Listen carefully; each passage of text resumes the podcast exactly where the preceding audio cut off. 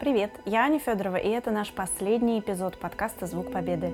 Сейчас мы с Максом расскажем вам, как работали над этой серией и почему это оказалось гораздо интереснее, чем мы предполагали до старта. Напоминаю, что всю музыку к этим подкастам написал Максим Макарычев, музыкант и композитор, участник групп On The Go и Сироткин. Это подкаст «Звук Победы», часть мультимедийного проекта «Страницы Победы», аудиопутешествие в историю от Ани Федоровой и Максима Макарычева – мы говорим о наследии Великой Отечественной войны и ее значении для молодых поколений сегодня. Ну что, Макс, привет. Привет. Мы с самого начала собирались в конце записать финальный эпизод, в котором мы бы рассказали о том, как мы все это с тобой делали, потому что почти год прошел. Мы же начали в июле. В июле прошлого, 2019 года. Да, мы записали первое интервью э, с Владимиром Молчановым в июле, да. И тогда казалось, что, во-первых, еще очень много времени впереди до запуска. Мы очень долго не могли его смонтировать, собрать вместе, вообще подступиться да, к этому. Ну, нас никто не торопил. Мы уехали в отпуск, в смысле, что мы там да, на море с тобой наконец-то смонтируем и из часа сделаем 20 минут. И не сделали ничего Верно. за три недели. Сначала просто было непонятно, как подступиться, потому что мы никогда не делали подкасты и не особенно их слушали. Я слушала один-единственный американский подкаст, который радикально другого формата, там часовой эфир, в котором по 20 человек, и они выходят, по-моему, раз в месяц. Это правда. Я сам максимум, что слушал, это какие-то радиовыпуски BBC, где, соответственно, нет никакой, никакого музыкального сопровождения, голое интервью. Да. И у нас амбициозная была да, идея изначально, что это будут такие какие-то аудиопогружения, практически как аудиокнига, что ты будешь писать музыку, которая не фон, а такой вот проводник. Верно. Да. И расскажи, что дальше с этим случилось, сколько ты к первому эпизоду писал музыку примерно по времени. Ну, опять же, потому что меня никто не торопил. А я хотел выработать некую схему, по которой мы уже тогда планировали, что у нас будет 17 подкастов. Вот в итоге вышло больше, по-моему, 20. Получается, это 20... что этот будет называться номер 19, но у нас есть эпизод 0, поэтому 0, по поэтому... факту их 20 штук.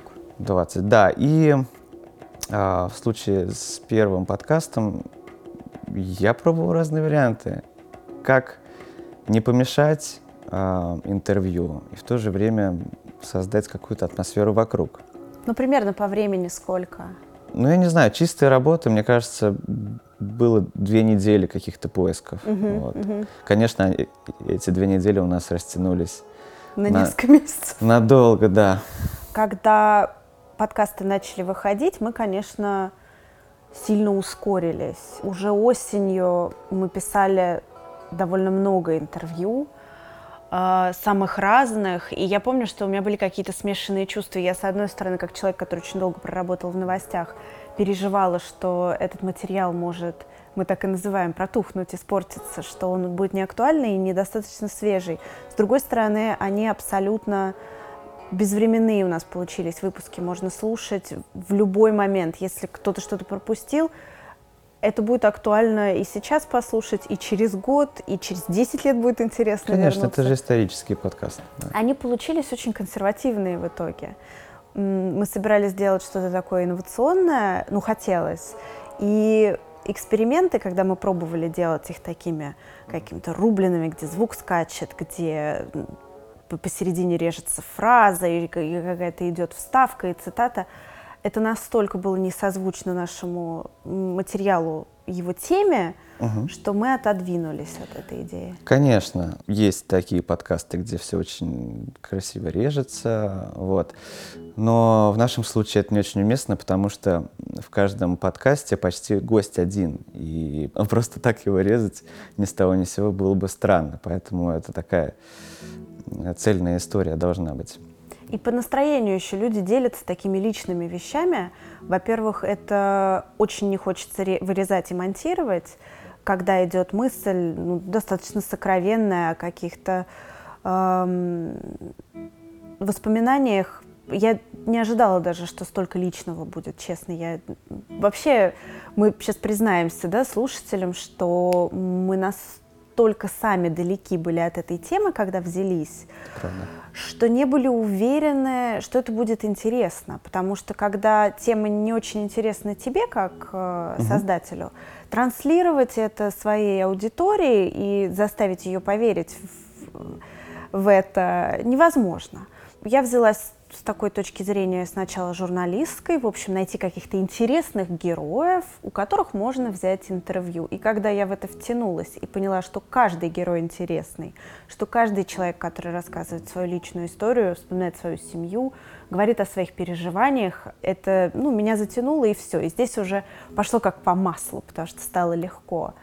А, с точки зрения музыкальной, то, что ты композитор, и у тебя подход к этому вообще другой. Я работаю с наполнением, Мгм. а ты работаешь с формой. Э, Расскажи, пожалуйста, может быть, нас слушают люди профессионально с музыкой связаны, которым будет интересно прямо вот технические какие-то моменты от тебя услышать.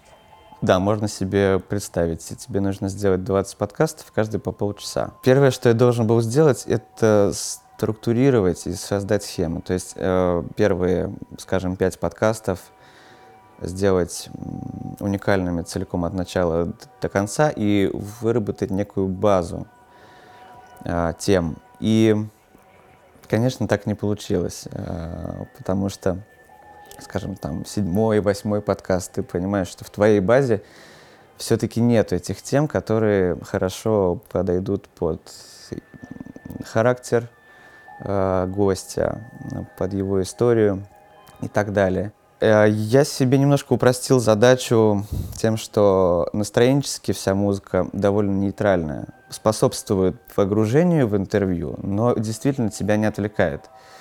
И опять же, я столкнулся с проблемой, что когда это только ambience, то нету рельефа в разговоре. Точнее, в разговоре рельеф есть, а музыка его не поддерживает. Поэтому мне нужно было выработать несколько тем более ярких, которые я чередую с фоновой музыкой. Но не драматично ярких. Я помню, что у нас был с тобой разговор о том, что меньше всего ты хочешь публику заставлять переживать в местах, в которых она, может быть, и не готова была бы, да, то есть вот как э, смех искусственный подкладывают на юмористические шоу, точно так же с э, аудиоматериалом можно работать, и, например, ну, мы сейчас Джеймса Бонда пересматриваем старого, там такая тема, да, ты, она включилась, и ты сразу понимаешь, что сейчас будет какой-то экшен. Да, Мы да. очень не хотели этого. Мы не хотели Совершенно давить верно. слезу на каких-то очень таких нежных моментах, где плакали, да, гости. Мгм. Мы не хотели создавать драму лишнюю или...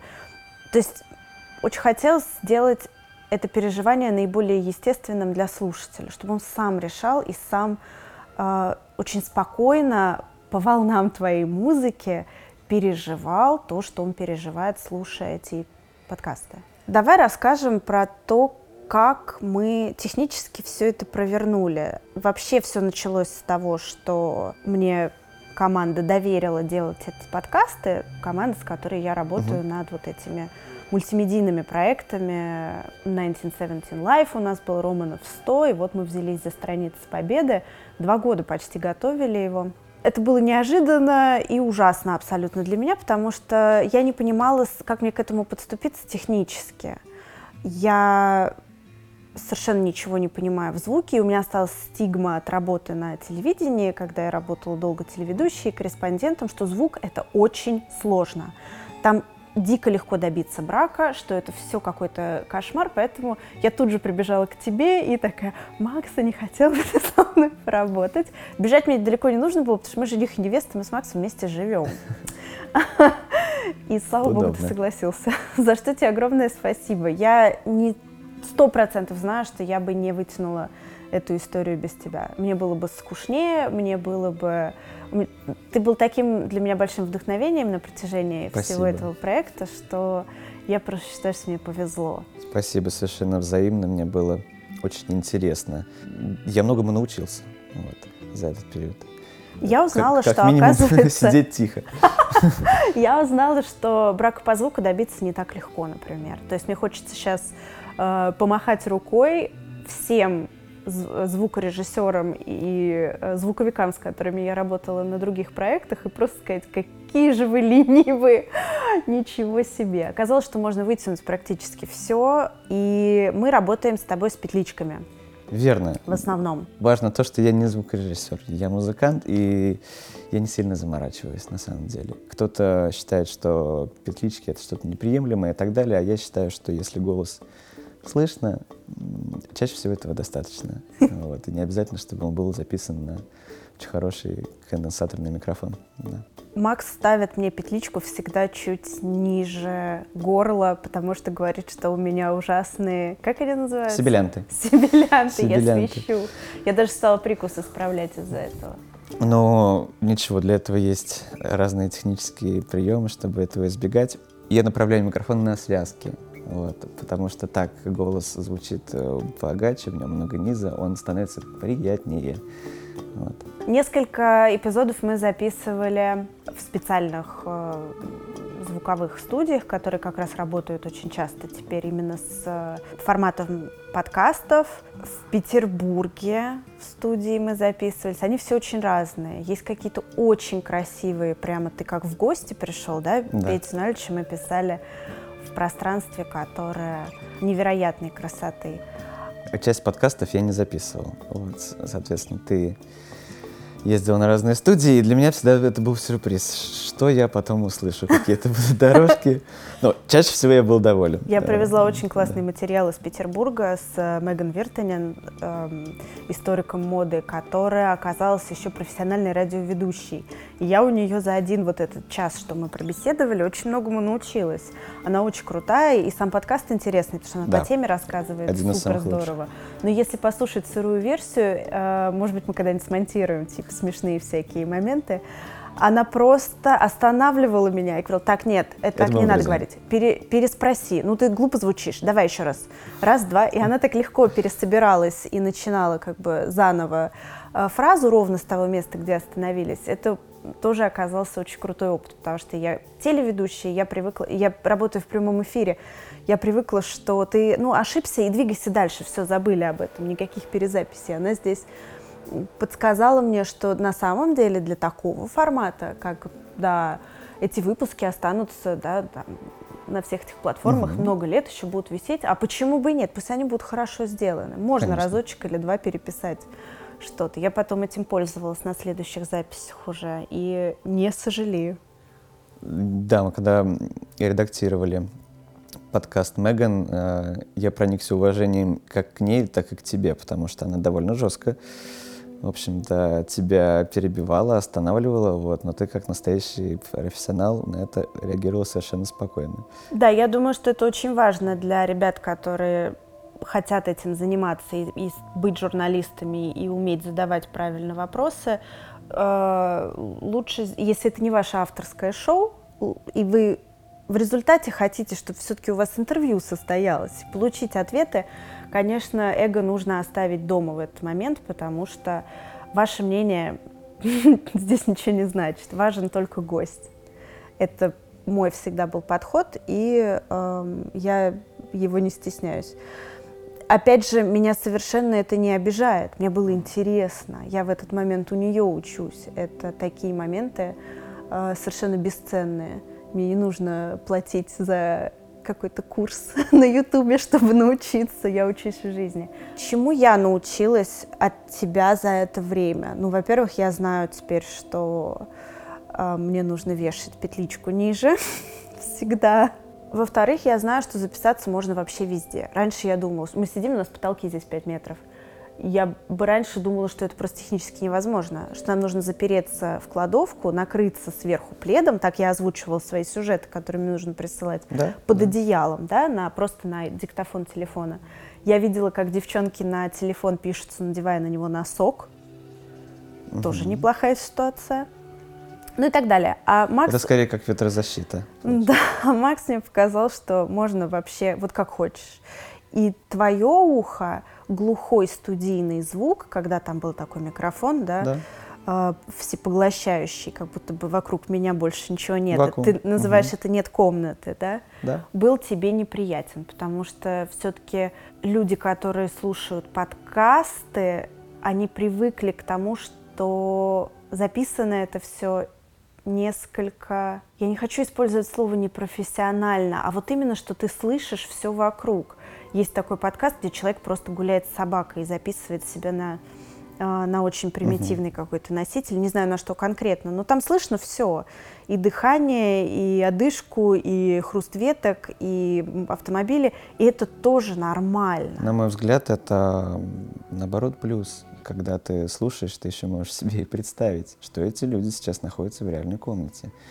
Что этот человек сейчас идет по лесу. Работая с музыкой, я каждый элемент музыкальный стараюсь поместить в какое-то пространство, чтобы его можно было почувствовать.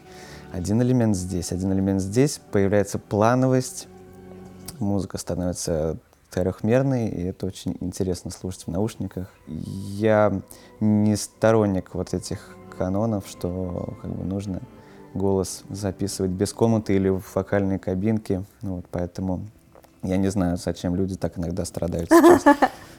А, при этом процесс твоей работы со звуком, он не быстрый. Ты очень скрупулезно занимался всеми нашими выпусками. Никакого тяп-ляп не было ни разу. Я безумно благодарна доверию а, моей команды, которая позволяла мне выкладывать эпизоды, не дав их никому послушать, вот четко во вторник. Он у нас с понедельника на вторник ночью готов, и во вторник утром я вешаю, и только уже готовый эпизод слышит мой начальник, слышат коллеги. Спасибо. Да, ну, Кирилл просил показать первые два-три выпуска, и когда он понял, что его все более чем устраивает, он перестал проверять. Я ему тоже за это очень благодарен. И вообще за свободу действий полную. Вот. Меня никто не просил ничего музыкально поменять и так далее. Вот. При э, таком объеме работы мне это было очень важно. Потому что очень много всего происходило. Да. Ну, Ты даже не предполагал, на самом деле, что будет так много работы. Не мог себе представить, да. Когда мы на это соглашались, эм, ну, ты соглашался, у меня-то выбора не было. В голову не могло прийти, что это будет настолько энергозатратно. При том, что есть много примеров работы с подкастами других, Мгм. э, ну, коллег, их уже теперь можно назвать коллег, которые делают это гораздо оперативнее и проще. Там сам процесс проще. Но я еще раз оговорюсь, что нам было очень важно обернуть это именно в такую упаковку, потому что сама тема, ее нужно было немножко по-другому упаковать для той аудитории, на которую мы хотели выйти. Мы Мгм. свои подкасты поставили в категорию общество и культура, а не в категорию история. Я посмотрела категорию история, там есть исторические подкасты, те ко- на военную тему в том числе. Они очень сильно отличаются от наших, потому что мы все-таки сделали два направления у нас. Это личные истории самых разных людей, ну, в основном творческих профессий, так сложилось, просто это наши друзья, да, люди, которых мы знаем. Там журналисты и музыканты тоже. И второе направление – это такой более ну, интересен будет людям, которые занимаются цифровым storytelling ом, digital storytelling ом, потому что мы разговариваем с коллегами из э, рекламных агентств, из ивент-агентств о том, как они создавали похожие проекты. Мгм. И некоторые из них достаточно консервативные и лежат вот в плоскости такой знакомой нам, да, приближенной к тому, что государство предлагает нам потреблять, да, в связи с э, празднованием Победы, а некоторые проекты ближе мне по своей составляющей, они гораздо более современные, очень интеллигентно сделанные. А, когда мы про живую память, например, говорили, вот последний подкаст, который мы уже в ППХ записывали, 75 часов с ребятами с Урала. Вот, хотелось дать платформу для того, чтобы креаторы могли высказаться и, ну, как-то, в общем, преподнести это по-другому, что ли. А, Расскажи, пожалуйста, про другие направления, связанные со страницей Победы, потому что мы так сели тебе на шею да, довольно прилично. Да, речь сначала шла только о подкастах, и Кирилл, начальник, обратился ко мне. Не хотел бы я озвучить три часа сторис, или сколько он там назвал, какое-то невероятное количество. И меня это заинтересовало. Называется «Бесконечное письмо», э, аккаунт Победы Пейдж в Инстаграм, где каждый день до 9 мая включительно выходили э, цитаты солдат из писем, и после каждой цитаты были иллюстрации от э, дизайнеров Run Hicks. Начиная с января на каждый месяц писал по 15 минут музыки. Итого только для сторис, получается, вышло час 15 музыки.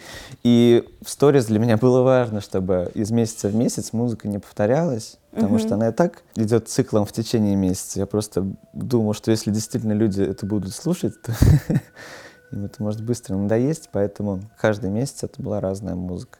Мы с тобой посмотрели э, длину, ну, такую среднюю саундтреков к фильмам полнометражным, да. и оказалось, что это обычно около 40 минут. Это короче, а у тебя больше, чем полтора Конкретно часа. в релизах, ну да, я в целом написал музыки на большой такой полнометражный трехчасовой фильм. Ты готов э, переупаковать это все в релиз сейчас? Я структурировал хотя бы как-то это по темам, чтобы можно было в этом разобраться, потому что тем очень много, какие-то ярче, какие-то нет. Моя задача не включить все самое лучшее, моя задача сделать максимально цельный альбом. Угу. Вот. Помимо сторис в Инстаграм, помимо бесконечного письма, помимо наших подкастов, которые не стали уникальными, но даже для подкастов все равно музыки ты очень много сделал. Да. Ты еще э, писал музыку к анимациям художника Захарова. Верно, Он анимировал Facebook, да. фотографии э, черно-белые. Я сам вызвался. А, и анимировать старые фотографии, это была совершенно замечательная идея. В них столько настроения. Я в реальном времени смотрел эти фотографии, они у меня просто крутились по кругу, и я делал какие-то слои музыки. Круто. Вот. Слушай, а какие ты музыкальные инструменты использовал? Потому что э, Макс не электронный музыкант, для тех, кто не знает. Он играет на живых инструментах и выступает в двух коллективах. On the Go, который э, его родной коллектив, они вместе с ребятами его создали сколько лет назад? 13. 13. И в, с Сережей Сироткиным и ребятами в группе Сироткин да. ты и там, и там на бэк-вокале и играешь на гитаре. На сцене, да. Но на самом деле ты умеешь играть на, на всем. На всем играю по чуть-чуть, но мне этого для композиции достаточно. Какие моя... живые да. инструменты вошли в э, проект «Страница Победы»? Ну, там все мои гитары, причем вы можете часто слышать что-то непонятное, это на самом деле гитара, потому что я очень люблю издеваться над звуком, различными эффектами. Вот. Аня прекрасно знает, как я радуюсь каждой педальке, новый, вот, который... Да, это загадочный для меня предмет, я совершенно не знаю, что с ним делать, но они очень красивые. Педалборд. Да. Акустическая гитара, электрогитара, мой любимый синтезатор Profit, эм, драм-машину я использовал.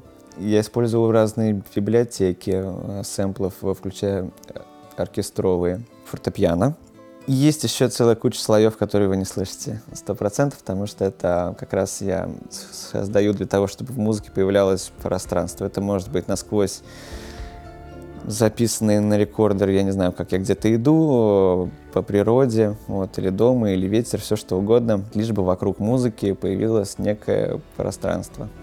На одной из самых первых э, анимированных фотографий от э, Захарова есть наше интервью с Владимиром Молчановым, прокрученное назад, да? Совершенно верно. А, а, она прокручена назад, запичена вниз и так еще застречена, растянута. Я фанат вот этих экспериментов еще с пленкой 70-х э, годов, когда э, психоделический рок был на пике. В целом, вот так вот, если описывать э, этот путь, который мы вместе прошли, честно, мне оказалось гораздо интереснее этим заниматься, чем я думала в начале. Как и мне. Я помню это состояние летом, вот у нас записано первое интервью, и я боюсь начать над этим работать, потому что у меня есть внутреннее ощущение, что мне будет очень скучно. А в итоге оказалось все наоборот, и мы хотим продолжать заниматься подкастами. Нам понравилось это направление, и э, впереди уже кое-что готовится. Хочется затронуть еще этот момент, как э, мы сработались я никогда не думала, что я смогу работать с э, близким человеком, потому что в работе мы всегда раскрываемся несколько по-другому. И для меня было огромным удивлением, Макс, что ты настолько цельный. ты такой же в работе, как и в жизни. Спасибо, совершенно взаимно. Еще очень важно, что в работе мы выполняем а, разные функции. У нас нет фактора соревнования никакого. Вот, мы просто помогаем друг другу. Большая была работа, я переживаю ее как-то сейчас очень многогранно. И саму тему, и вообще тот факт, что ну вот такой крупный очередной да, трансмедийный проект подошел к концу, наш первый на русском языке. Это такая задача большая. Спасибо тебе большое, что ты был рядом и сейчас рядом. Спасибо тебе и команде. Самое хорошее в этом проекте было то, что мы снова обсуждали а, всех, кто войну не пережил, но гораздо больше мы обсуждали то действительно, как жили люди, и в каких бы обстоятельствах они не находились. Всегда было место любви, рутине совершенно обычной. А, Все это очень интересно с точки зрения жизни и как она может развиваться, и как она может звучать. Вот. Совершенно верно. Ну, спасибо тебе, что ты подарил нам такой великолепный звук для этого проекта. Мы прощаемся с нашими слушателями. А, я надеюсь, ненадолго, потому что вот приоткрыла за, за, завесу. А, мы с Максом хотим дальше двигаться в этом направлении, но звук победы завершается. Завершается этот путь. Огромное спасибо всем нашим спасибо. героям, всем тем, кто нашел время, кто приезжал в гости к нам, к кому мы приезжали, кто приходил на студию с инструментами, без, кому мы ездили на переменку во время учебы в Сколково, помнишь? Да. Ну, то есть люди соглашались на самые-самые разные встречи с нами, потому что им было важно рассказать, рассказать да. донести и вот обсудить это. И за это мы безумно всем благодарны. И, конечно же, огромное спасибо еще раз команде за поддержку и за доверие. И Кириллу за то, что вот опять выгнал меня из моей зоны комфорта, из проекта в проект это происходит вот уже который раз. И благодаря этому я, конечно, очень расту как профессионал. Макс, Тебе спасибо. Спасибо тебе, спасибо команде, спасибо нашим слушателям, потому что не так давно мы обнаружили, что наш подкаст слушают довольно много. Для нас это было так волнительно, совершенно новый для нас формат. И мы будем заниматься дальше. Спасибо. И пока. Пока. Это был последний выпуск. И если вы присоединились недавно и вам нравится звук победы, смело слушайте наши ранние эпизоды. Эти интервью не потеряют своей актуальности. А нас с Максом можно найти в Инстаграм Максим on the go и artistanna.f. Так что не прощаемся. Спасибо, что прошли этот путь с нами. Вы слушали «Звук Победы». Следите за хэштегом страницы Победы в Instagram, YouTube, ВК, Facebook и Твиттере. И читайте о проекте на сайте победа.page.